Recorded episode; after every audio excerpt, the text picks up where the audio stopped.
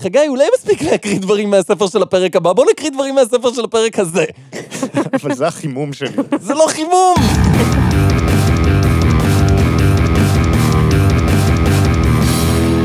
שלום לכולם, אני גל, איתי נמצאים חגי וליבי. למזק, קיים, המקום פה אנחנו שואלים את השאלה שהיא השם שלנו, והפעם, אומנות מיצג. חגי, אומנות מיצג, למה זה קיים? אז אמנות מיצג היא סוג של אמנות מודרנית שהתפתח בחצי השני של המאה ה-20. בגדול, הרעיון הוא לשלב בין מופע תיאטרון לבין תחומים שונים של אמנות חזותית. כמו פיסול וצילום. בדיוק. אוקיי. אז לפי ויקיפדיה, המיצג נולד במאה ה-20 בהופעות של תנועת הדדא, בהן חברי הקבוצה קראו שירה אבסורדית, לבשו מסכות ועוררו פרובוקציות שונות בקהל. אז הם בגדול עלו על הבמה וניסו להצפן.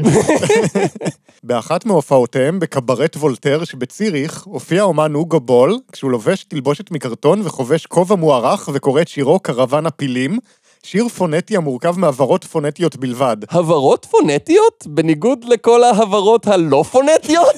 כאילו, אני מניחה שהכוונה היא להדגיש שזה הברות ולא מילים. אבל מילים זה הברות. כל רצף הברות נהיה מילה אם נותנים לו משמעות. נגיד, למזק. את מופע זה תיאר בול.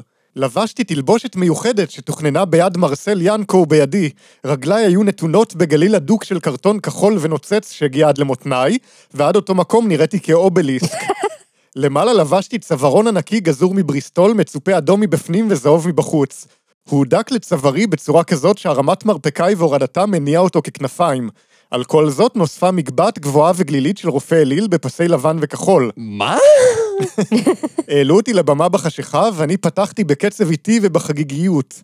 גאג'י, ברי, בימבה, גלנדירידי, לאולה, לוני, קדורי. אני לא מבין למה אתם אומרים שאין משמעות למה שהוא אומר. הוא בסך הכל ניסה להסביר שהמכונית בימבה אכלה גאג'י ברי עם חבר שלה לוני קדורי. אז מסתבר שמשמעות דורשת יותר מאשר רק שזה יהיה מילים. ברכותיי, הבנת היום את מה שנועם חומסקי הבין בשנות ה-50. תגובת הקהל הנזעם מן הזעזוע ומן האבסורד שבמופע הייתה על פי הנס ריכטר חלק אינטגרלי מהמופע. וכך ילדים הומצא טרול. כאילו, כן, טרול באינטרנט הוא אדם שפועל באופן מכוון כדי לייצר תגובה אצל אחרים. הם כותבים שטויות באינטרנט ואתה מתעצבן, וזו בדיוק הייתה הנקודה. טוב, לפחות האמני מיצג האלה השקיעו זמן ומאמץ ולא סתם אמרו שטויות. אבל הם מילולית במפורש עשו בדיוק את זה. אבל לפחות הייתה לו מגבעת. נקודה טובה, חגי, תמשיך. מאפייני המיצג. פעולה מוגבלת בזמן. מאפיין זה של המיצג משייך אותו אל אומנות הבמה. המיצג הוא מופע חזותי בעל אורך זמן מוגדר מראש. בעבודה האוהבים משנת 1988 של האומנית מרינה אברמוביץ' ושל אולי, אז בן זוגה לעבודה ולחיים, צעדו השניים לאורך החומה הסינית, זה מול זה. העבודה תוכננה להסתיים ברגע בו ייפגשו השניים והתחתנו. אולם מרינה צעדה לבסוף לבדה והחתונה בוטלה. רגע, אם לא היה בן זוג ולא הייתה חתונה, אז כל הסיפור הזה זה שהיא עשתה טיול בסין. זה עדיין נחשב אותה יצירה בכלל. אפשר לחשוב על זה כאילתור. הרבה שירי ג'אז מכילים סולוים מאולתרים כחלק מהיצירה. אתה קורא לזה אילתור, אני קוראת לזה מעניין כמה הייתה צריכה ללכת לפני שהיא הבינה שהחתונה הזאת לא קורית היום. עוד מאפיין הוא יחס חדש בין יוצר לקהל. אומנות מיצג זה דבר שקיים 100 ומשהו שנה. באיזה שלב זה מפסיק להיות חדש בדיוק? לעתים הקהל מתבקש להשתתף בפעילות מסוימת ובכך ליטול חלק מעשי במיצג. במופע הזוג בכלוב לדוגמה של אומן המיצג המקסיקני גיארמו גומז פניה ושל קוקו פוסקו, אשר הוצג לרגל אירועי 500 שנה לגילוי אמריקה, הוצגו השניים בתור ילידים אינדיאנים שנתגלו זה מכבר. האם באמת גיליתם את אמריקה אם כשהגעתם כבר היו שם אנשים? נשמע שהם אלה שגילו את אמריקה. התלבושות שלהם הורכבו משעטנז של ביגוד תעשייתי זול עם פריטים כגון מחרוזות, כתר נוצות וכדומה. זוג הילידים היה עסוק בפעילויות סטריאוטיפיות כגון אכילת פירות טרופיים ושמיעת מוזיקה מטייפ נייד. הנקבה רקדה עבור הצופים ששילמו $1, ואילו הזכר חשף את איבר מינו.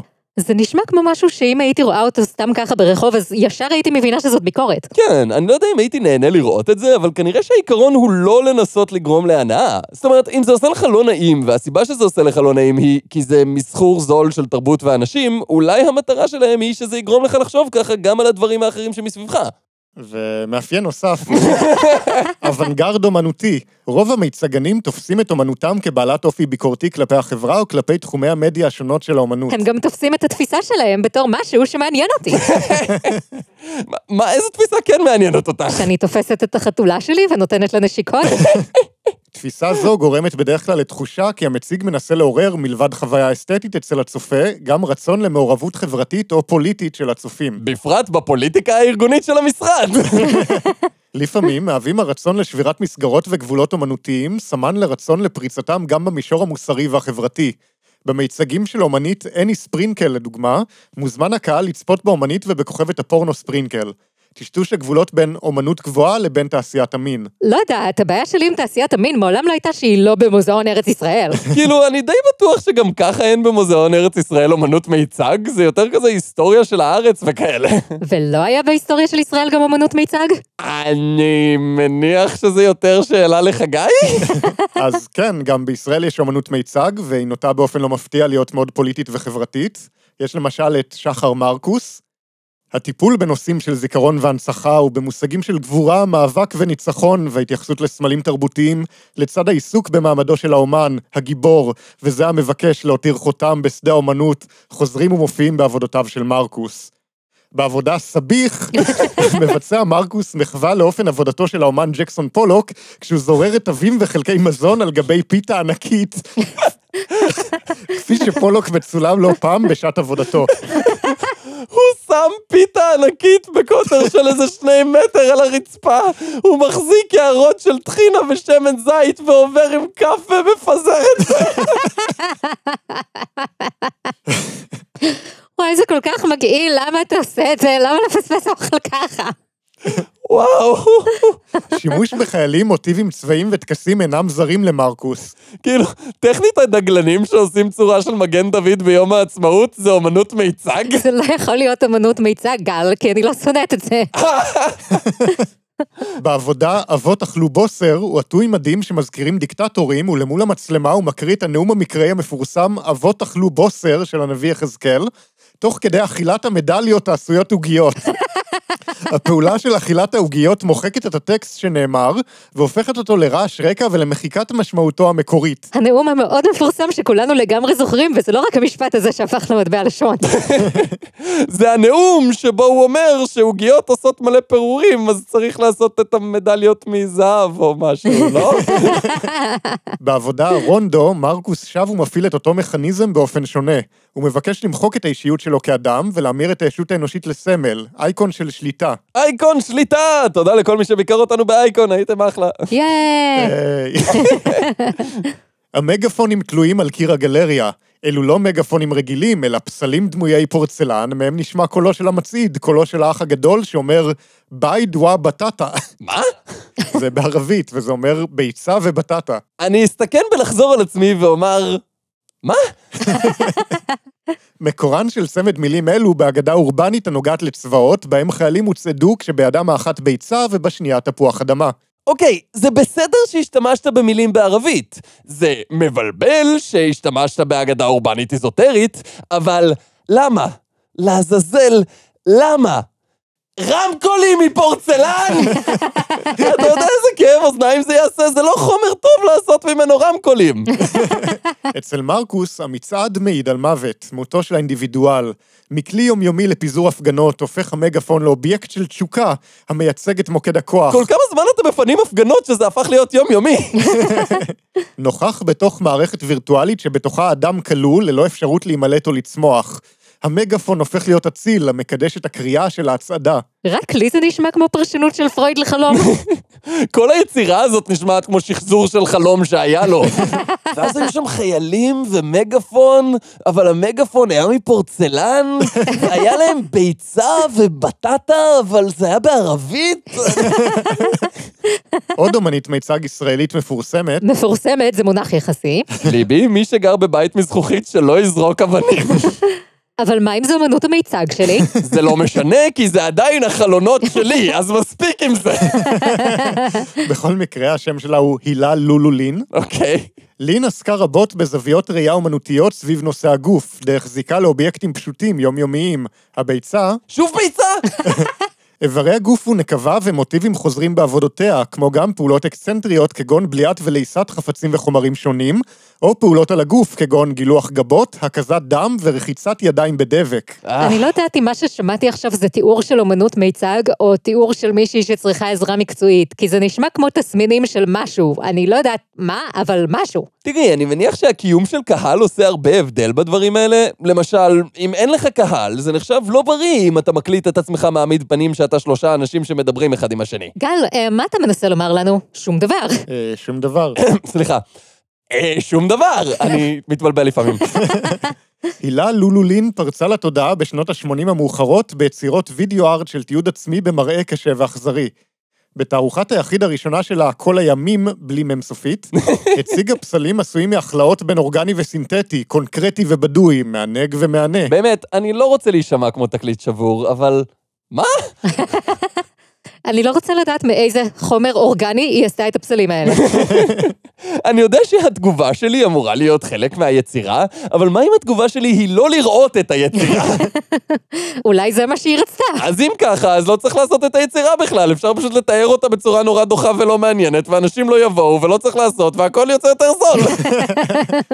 תראה, ביצים זה לא יקר. בעבודת הוידאו, הקץ, בלי צדיק סופית, לדמעות, שהוצגה בתערוכה מטה-סקס 94, הופיעה לולולין כשהיא מעבירה על גופה חלמון של ביצה, כשהיא מתעדת את מסעו על גופה במהלך אינסופי של קליטה ופליטה. תודה רבה, הלכתי להקיא, תמשיכו בלעדיי. אני עוד רוצה להתעכב על המהלך האינסופי. איך אתם יודעים אם הוא אינסופי? אם הוא נגמר, אז הוא סופי.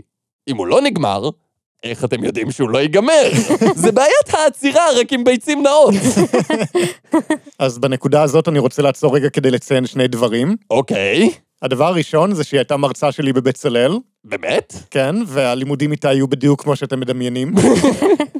רגע, ובמהלך כל השיעורים האלה, היא מתישהו הסבירה למה היא לא משתמשת באותיות סופיות? לא, ולא שאלתי.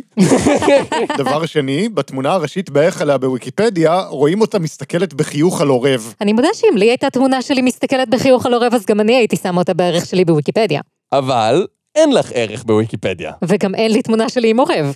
בכל מקרה, אפשר לעבור למשהו שמכיל פחות ביצים, בבקשה. אז יש את קולקטיב האומנות תנועה ציבורית, שיוצר מיצגים מרובי משתתפים בחלל הציבורי, כמו למשל, המבצע לשחרור חולון. תנועה ציבורית קיימה סדרה של פעולות לביסוס השליטה במרכז העיר חולון. הפעולות כללו הרשות, הפגנת נוכחות, מצעדים, גילויי שמחה, תקריות אלימות בהן היו מעורבים בני אדם וכלי רכב, שימוש במערכת הכריזה העירונית והשתלת דממות בלב העיר. או, איך שקוראים לזה בחולון, חולון. במשך 3 ימי המבצע הועברו לתנועה ציבורית הסמכויות לאכיפת החוק והתקנות המקומיות.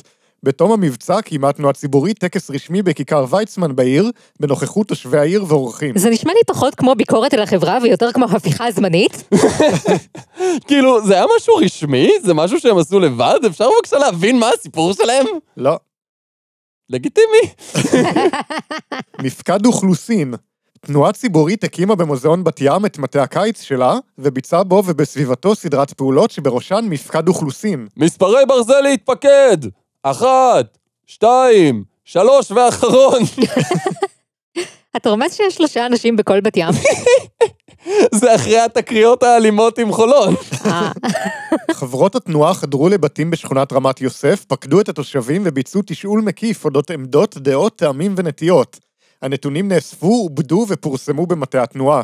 באמצעות שימוש באוכלוסייה אזרחית, חברות התנועה מיפו מתחים באזור וארגנו מחדש את השכונה לפי הנתונים שנמצאו. בין הפעולות הנוספות שנערכו, תליית מודעות המפקד על שלטי חוצות עירוניים, עריכת ערב ריקודי עם, וצפייה משותפת במהדורת החדשות המרכזית בליווי מיקרופון פתוח במדשאת המוזיאון. אתם בטוחות שאתם אומניות מיצג ולא עובדות עירייה? תאונה. בצהרי יום שישי התארגנו 12 משתפי פעולה של תנועה ציבורית במרכז תל אביב, לפעולה שהורכבה משתי תאונות דרכים סימטריות וסימולטניות. לא, לא באמת. 2 מכוניות פגעו יחד בשני הולכי רגל שחצו את הצומת האחד לכיוון השני. מרגע הפגיעה התייצבו יתר חברי התנועה בצורת מלבן מסביב לזירה. אחד המשתתפים הכריז בכל רם על משך זמן הפעולה כל 15 שניות, עד לתום זמן הפעולה, דקה. בתום הדקה קמו 2 הולכי הרגל מהכביש, נכנסו למכוניות ונסעו. שאר המשתתפים התפזרו. אם זה מבוים, אז למה לקרוא לזה תאונת דרכים? זה לא תאונה, זה הרבה דברים, זה לא תאונה. זה בעיקר טראומה מיותרת לכל מי שראה את זה וחשב שהוא רואה מישהו נדרס. כאילו, מה הם ניסו לומר עם זה בכלל? הם ניסו לומר לנהגים שתקועים בפקקים של מרכז תל אביב בשישי בצהריים, שאין מצב שהם מגיעים הביתה בזמן היום.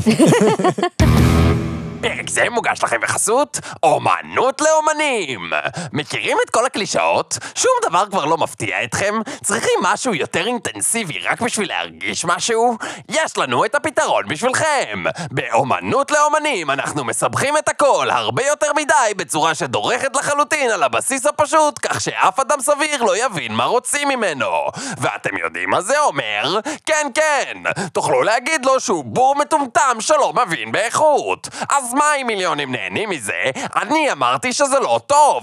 אני יודע שאומנות זה דבר סובייקטיבי ואמורפי, ושהכל יכול להיות אומנות, וגם זבל יכול להיות אומנות, אבל זה לא יכול להיות אומנות, כי זה זבל! אומנות לאומנים. בידור מהיר לאמן היהיר.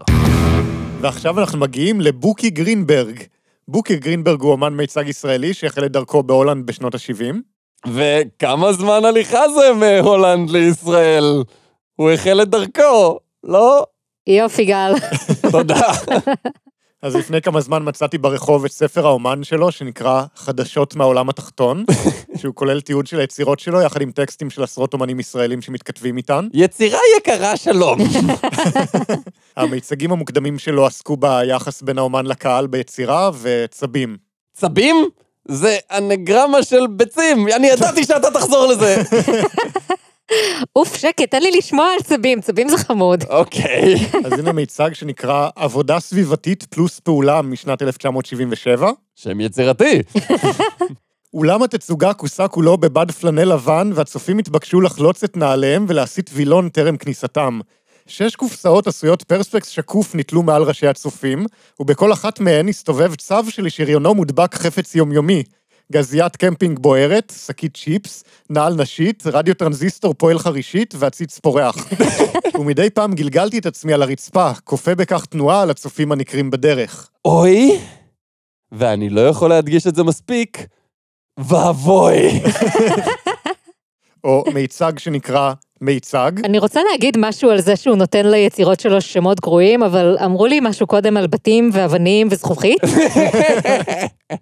איך קוראים לפרק הזה אגב? 32 רקדנים לבושים בבגדיהם הרגילים, פעלו כקבוצה ויצרו צורות גיאומטריות בסיסיות בחלל. מגן דוד!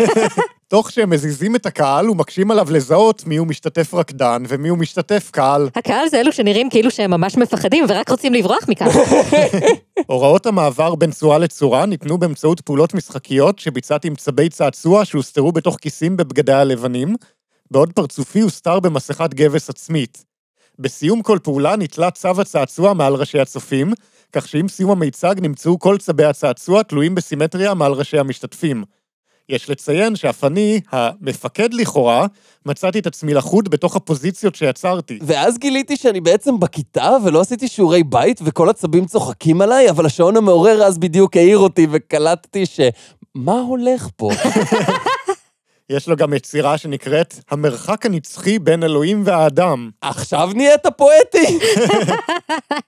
פוחלץ צב תלוי הפוך על חוט ניילון במרכז החדר, כשגופו מגיע עד מרחק של סנטימטר אחד מתמונת גוף שלי בשחור לבן. בערב הפתיחה, אל מול המבקרים, ביצעתי את הפעולה הבאה. לקחתי תוש שחור וכתבתי על הקיר את המשפט, There is only one free element, here and now, בתבנית מעגלית. אז לקחתי עגבנייה בשלה, ובכוח אז התחתי אותה בקיר תוך ניסיון לצלוף בדיוק במרכז המעגל. העגבנייה התנפצה, הרסיסים התיזו לכל עבר, והקליעה הייתה כמעט במרכז. שמתם לב שיש פה מוטיב חזק של בזבוז אוכל? כאילו, מצד אחד יכול להיות שהוא מתכוון פה למשהו עמוק ומתוחכם, מצד שני, אם הגעת למצב שאתה זורק עגבניות ליד פוחלצי צבים, אולי הגיע הזמן לקפל וללכת הביתה.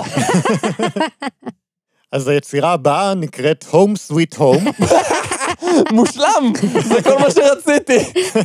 קבוצת אנשי אומנות הובלה למסע ברחובות אמסטרדם באוטובוס שנסגר אליה במפתיע ביריות בד ירוקות, ועליהן הכיתוב A Group of Cultural People. קבוצת אנשים תרבותיים? זה נשמע יותר כמו קבוצת אנשים חטופים. במהלך הנסיעה ישבתי בחזית גג האוטובוס והכרזתי את שמות הלכודים ותחום עיסוקם.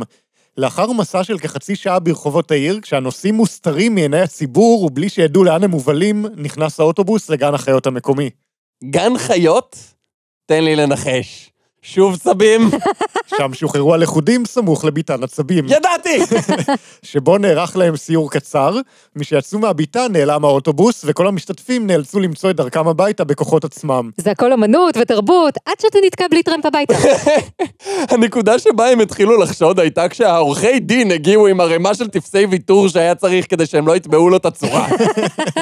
אז באמת היו לו לא מעט צרות בתכנון של המיצג. לצורך ביצוע עבודה זו פניתי בבקשה לתמיכה כספית ממשרד החינוך והתרבות ההולנדית. והנה, יום אחד קיבלתי בדואר מכתב מהמשרד הנ"ל, ובו זימון לפגישה עם ועדה מטעמם לדון בפרויקט שלי. התיישבתי לשולחן המרווח עם כל הפונקציונרים שנכחו שם, ואז נשלפה מולי שאלת ההפתעה שאליה הייתי בלתי מוכן לחלוטין. מה נראה לך שאתה עושה? אתה לא רחוק? באמת? אתה לא חושב שמה שאתה הולך לעשות הוא פשוט חטיפה? אין זו פעולה פשיסטית? אני רק רוצה לציין שאפשר לחטוף אנשים גם בלי פשיזם. אף שלא ציפיתי, לא הובכתי ושלפתי את התשובה הבאה. אני לא חושב שפיזית אפשר להביך אותך. אם הייתי לוקח את האנשים מהמוזיאון ומחזיר אותם אל המוזיאון, כלומר, סוגר להם את המעגל, יכול להיות שהייתם צודקים. זה לא איך שהקונספט של חטיפה עובד. אבל העובדה שאשאיר אותם בגן החיות וכל אחד יוכל להחליט בעצמו לאן להמשיך, בכך בעצם אני מאפשר להם פתח מילוט, פתח של תקווה, פתח לחופש. קיבלתי את התמיכה. ומה לגבי פתח לחופש בצורה של הסכמה מודעת שאפשר למשוך בכל שלב? לפי הקריטריונים של משרד התרבות ההולנדית, זה לא חטיפה, כי אמרתי. בשנת 1978 הוא החליט לעשות מיצג שבו הוא מעלה באש את כל האלמנטים החוזרים מהמיצגים הקודמים שלו כדי להמציא את עצמו מחדש. ובאמת הוא התחיל לעסוק בנושא חדש וחתרני שאף אומן בהולנד בשנות ה-70 לא עסק בו מעולם, סקס. לפחות הוא עזב בשקט את הצבים המסכנים האלה. לקראת סימפוזיון אומנות המיצג של 1979 בעיר ליון, הוא פרסם את המודעה הבאה. בוקי גרינברג, אומן לכאורה, בן 25 מאמסטרדם, מעוניין לגור עם אישה מיליון עבור המיצג שלו בסימפוזיון. כל מה שיקרה ביני לבינה, באופן פרטי, הוא המיצג שלי. הוא פרסם הודעה שהוא רוצה להיות בבית של אישה לבד, ומה שיקרה ביניהם זה המיצג שלו? כן, זה בדיוק מה שהוא פרסם המילים האלה. הוא כן ציין שהוא אומן במרכאות. אני מניחה שהוא פשוט לא רוצה שהיא תספר לכל העולם איך הוא משאיר את הכלים והגרביים שלו בכל מקום כחלק מהמיצג. כן, לזה הוא רמז שהוא מדבר על משהו שיקרה ביניהם באופן פרטי. אבל התוכנית שלו השתבשה. אני לא יכול לדמיין איך זה יכל לקרות. כשהגעתי לתחנת הרכבת של ליון, לא חיכתה לי שם נסיכת חלומותיי. במקומה הגיעו לקבל אותי שני מארגני הפסטיבל. ויחד עם 5 שוטרים וניידת, אני מקווה. כשמחיתי על אוזלת ידם, הם תרצו זאת בעובדה שהפסטיבל זכה לעליהום תקשורתי בגלל שיתופו של האומן האוסטרי הרמן ניץ', הידוע בטקסים הפולחניים שהוא עורך, המלווים בהקזת דם חיות והפרשות למיניהן, ובהתפלשות של בחורות ערומות בתמהיל המזוויע לכאורה. לכאורה! המילה לכאורה מעולם לא הייתה מיותרת כל כך. הביקורת אלינו הייתה כל כך נמרצת, שהרגשנו שאם נשיג לך בחורה, התקפו אותנו שוב על הפיכת הפסטיבל לבית זונות. שוב? כמה פעמים זה קרה כבר? ככה זה, אתה רק מנסה שיהיה לך מבנה מגורים בו תוכל לקיים יחסי מין תמורת תשלום, וישר אומרים לך שאתה עושה בית זונות. אז הוא מחליט לפרסם את המודעה שוב בעצמו במהלך השבוע של הסימפוזיון, אבל ללא הצלחה. אני שמח בשבילה. במהלך כל השבוע נעשו אליי רק פניות ספורות. בחורות שהתעניינו לא יכלו לתקשר איתי בגלל קשיי השפה, וכולן היו משוכנעות שאני מחפש מישהי לזיין אל מול באי הפסטיבל. לא קשיי שפה, שפה קשה. הן דיברו איתך בשפה קשה עם הרבה כללות. ביום האחרון זה סוף סוף קרה. ניגשה עליי בחורה חמודה ממוצא איטלקי והזמינה אותי לביתה. את הלילה האחרון ביליתי בחדר השינה שלה. אגב, היה לא רע, ומה שאני בעיקר זוכר הוא שהיה לה את החור הכי צר שנתקלתי בו בחיים. לא אמרת משהו על זה שזה יהיה באופן פרטי, כי זה לא מאוד פרטי התיאור שלך. אגב, אני רוצה לציין שלספר הזה היו 3 עורכים, ותמיכה של מועצת הפיס לתרבות ואמנות, ועדיין המשפט הזה הודפס בו. אני מניח שברגע שאתה אומן מיצג, הצנזורה פשוט נותנת לך לעשות מה שבא לך. לא בדיוק, כי בשנות ה-70 העבודה שלו כן צונזרה בארץ. אני מקווה שכל העבודה שלו, לצמיתות ולאלתר. הוא מספר על זה בפרק שנקרא סיפור המלפפונים. אני... לא רוצה לדעת. אל תסביר לי. סיפור המלפפונים החל עם הזמנתו של גדעון אופרת אותי להשתתף בפסטיבל מיצג 79 שהתקיים בבית האומנים בתל אביב. המיצג שלי תוכנן לערב נעילת הפסטיבל, ואמור היה להיערך סמוך לשקיעה על שפת ימה של תל אביב. עוד מחול שלחתי לגדעון את תוכנית המיצג שלי. במסגרת המיצג תכננתי לעמוד, לבוש בגדים מינימליים נוצצים גרוטסקיים, על טלוויזיה משדרת שידור חי ולאכול מלפפון התלוי מעל ראשי, שעליו חרוטה הביוגרפיה המקוצרת שלי. תוך כדי פעולת הזלילה הקטנה הנעל, אמור היה להיות מוקרן על גופי סרט פורנו, בהצטלת המחיזית כאילו נאצית, ובו נראים 2 חיילים לבנים אונסים לכאורה אישה כעתור, תוך שמשתמשים ברובים כאמצעי איום, אלגוריה פוליטית בוטה וברורה שעניינה יחסי כובש נכבש, יהודים ערבים וכו'. את צילום המלפפון ועטיפת הסרט שלחתי למר אופרת לפרסום בקטלוג. אלגוריה? אולי. פוליטית? בסדר. אבל בשום פנים ואופן אל תעז להשתמש במילה ברורה. אל מתחם הפסטיבל הגיע הקטלוג המדובר. דפדפתי בו בחיפוש טבעי אחר העמודים הנושאים את שמי, והנה לתדהמתי לצד צילום המלפפון התפרסם עמוד ריק, ועליו בכתב יד הכיתוב, עמוד זה לא הודפס מחמת פורנוגרפיה. הייתי בשוק. מה לעזאזל זה צריך להיות? ובכן, זה אנשים עם עבודה אמיתית שעושים אותה בלי להסתבך. ברור לי למה אתה לא מזהה את זה. אתה זה שאמרת שאתה מקרין פורנוגרפיה כחלק מהיצירה, למה ציפית? פניתי לגדעון אופרת. באיזו זכות אתה מחליט מה לפרסם ומה לא בדף שלי, ועוד בלי להודיע לי על כך. זה אומנם הדף שלך, אבל זה הקטלוג שלו. התשובה המתחמקת טענה שבית הדפוס סירב להדפיס את העמוד הנעל. איזה תירוץ גרוע. למרבה האבסורד, בצילום העטיפה ובגוף הסרט לא נראו כלל אברי מין. אני מבטיח לכם שסצנת האונס האלימה שלי היא 100% לכל המשפחה. הגיע יום המיצג. ההכנות בעיצומן, רוח ערב חזקה משבשת את ההתנהלות, אך הכל כמעט מוכן. כדקה 2 לפני התחלת המיצג, מבחין דוקטור גדעון אופרת בניידת משטרה האחרונה על הצוק שמעל החוף. עכשיו נזכרתם, תודה שבאתם באמת. ואז, בשניות האחרונות לפני התחלת המיצג, הוא מבקש ממני לסור הצידה לרגע, הוא מודיע לי בזו הלשון. בוקי גרינברג, אני לא רוצה להסתבך, בזאת אני מסיר את אחריותי מעל המיצג שלך. הבן אדם כבר ארגן חטיפות, על מי נראה לך שאתה מאיים? את המיצג כמעט ערכתי, והוא עבר בשלום למעט אותן רוחות ים שהעיפו חלקים מאביזרי המופע. אם אי פעם היה איזשהו סימן שיגרום לי להאמין באלוהים, זה. אז חגי, אומנות מיצג. למה זה קיים? ובכן, כדי להסביר את זה, הכנתי פה מיצג שבו אני קושר את עצמי עירום לעץ בפארק הירקון, ואוכל לפונה מתוך קופסאות שימורים, בזמן שהקהל זורק עליי כדורי גומי קטנטנים.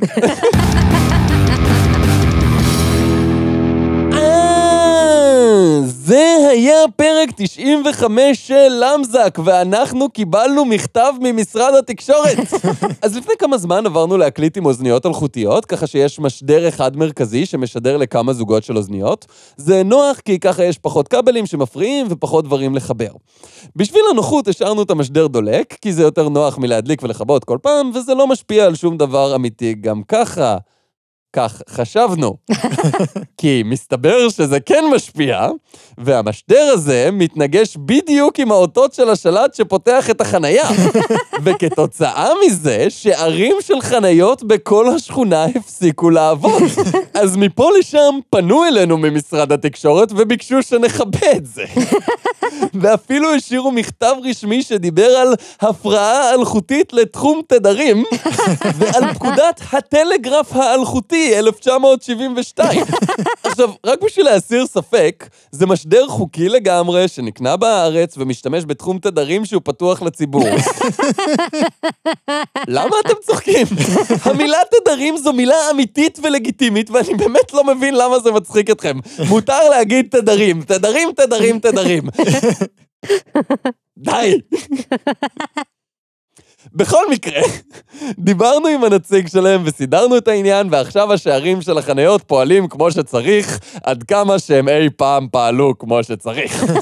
חוץ מזה, אם אתם רוצים שנוכל להקליט מבלי שיפנו אלינו ממשרדי ממשלה שונים, אתם מוזמנים להצטרף לפטריון שלנו, לתמוך בנו בכל סכום שתבחרו, ועל הדרך לקבל גישה לבונוסים בלעדיים, כל הפרטים בתיאור של הפרק. זה היה פרק 95 של למזק, בו למדנו שלא תעצור אותך ניידת אם תכין סביח ענקים מביצים ובטטה עם מלפפון וצבים מרחפים מעל הראש, כי הם כולם עסוקים במפקד אוכלוסין של תאונות דרכים בחומה הסינית. אז... ביי! ביי. ביי.